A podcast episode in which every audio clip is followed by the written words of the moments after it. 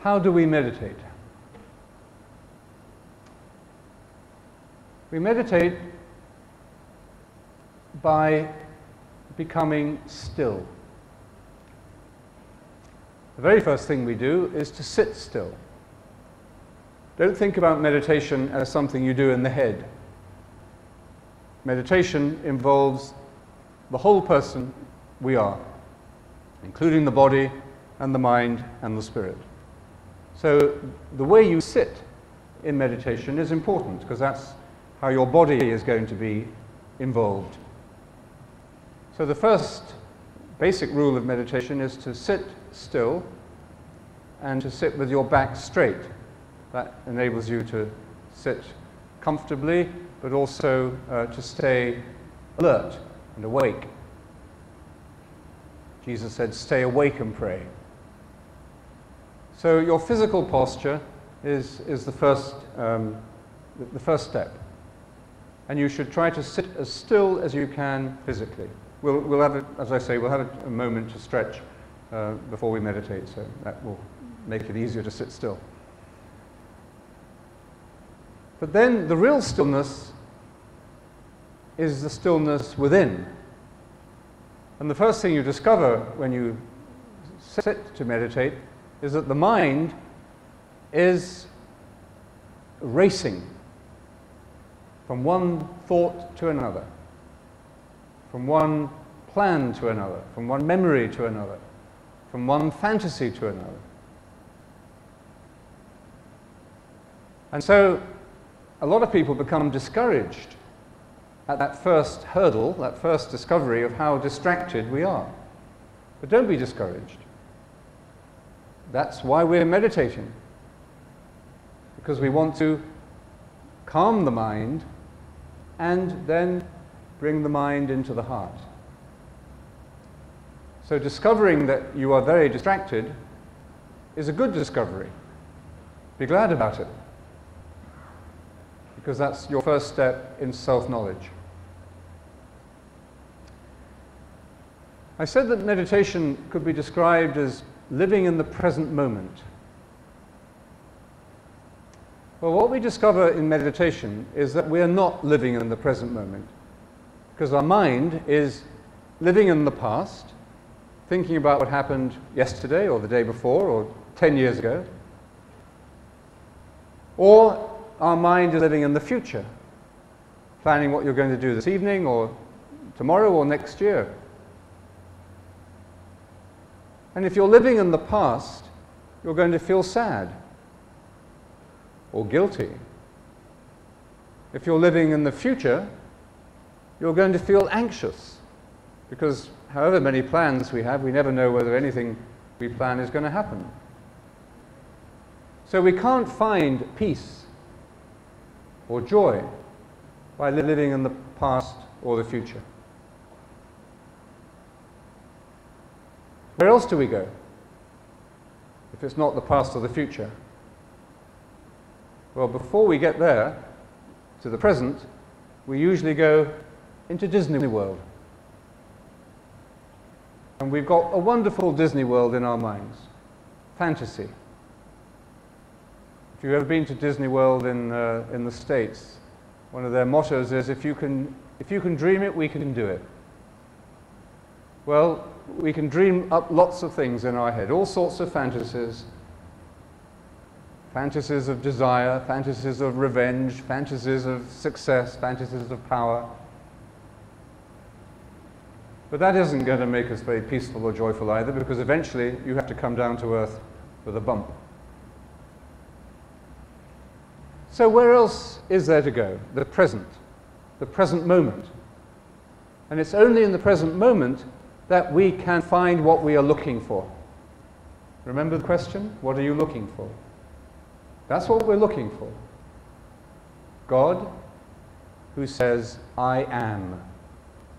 Not I was, or I will be, or I might be, but I am. The only place we will find God is here. The only time is now. Now, meditation is the work of coming out of the past letting go of the future, letting go of our fantasies, and coming into the reality of the present moment, which we could also call the kingdom of God, the presence of God within us. What does Jesus say about the kingdom? The kingdom is within you, here and now.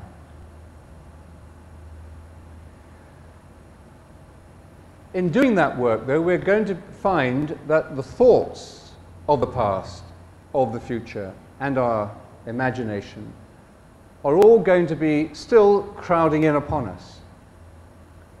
It's like driving in a very fast, uh, fast moving stream of traffic. That's what the mind is like. All these different streams of traffic going along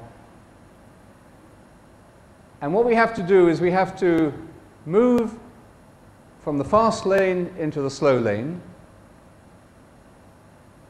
That's the slowing down process. And we have to then get off the highway altogether.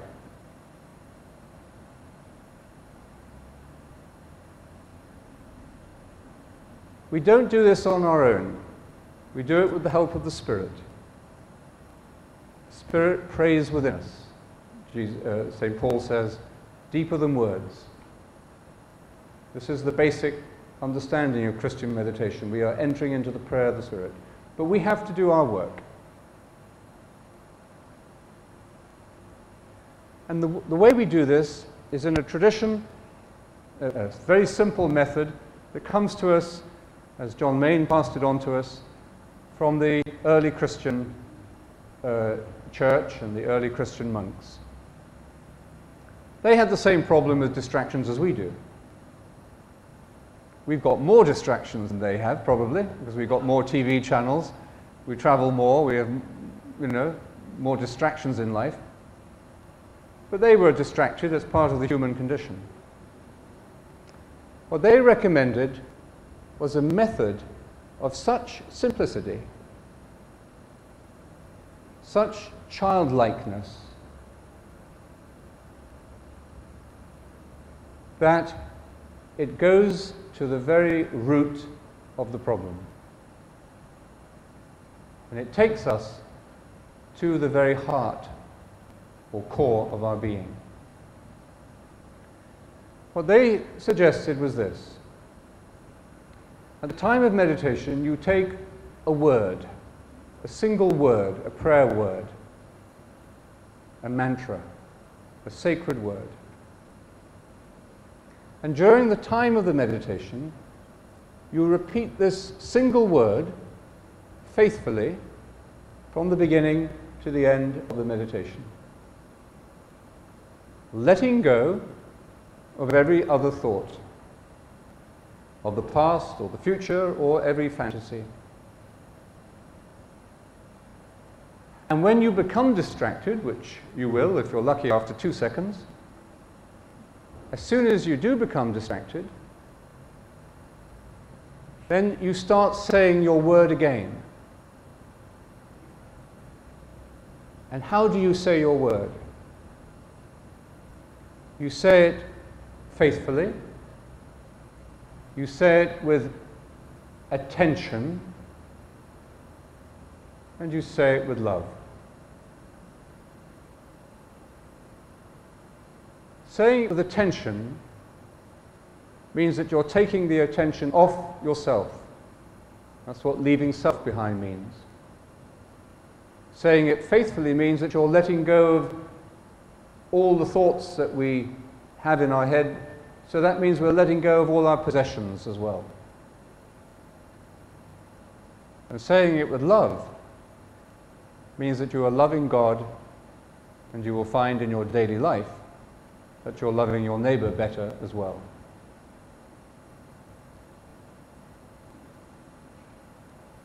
What should happen during meditation? I once met a man who'd been meditating for about a year, and he was always complaining when I met him. He said, Nothing happens in my meditation.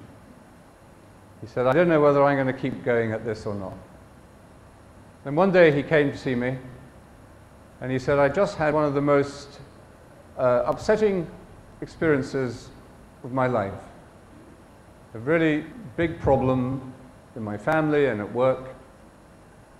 And he said, I, I, I really threw me. But he said, I was amazed at how calm I was through it all.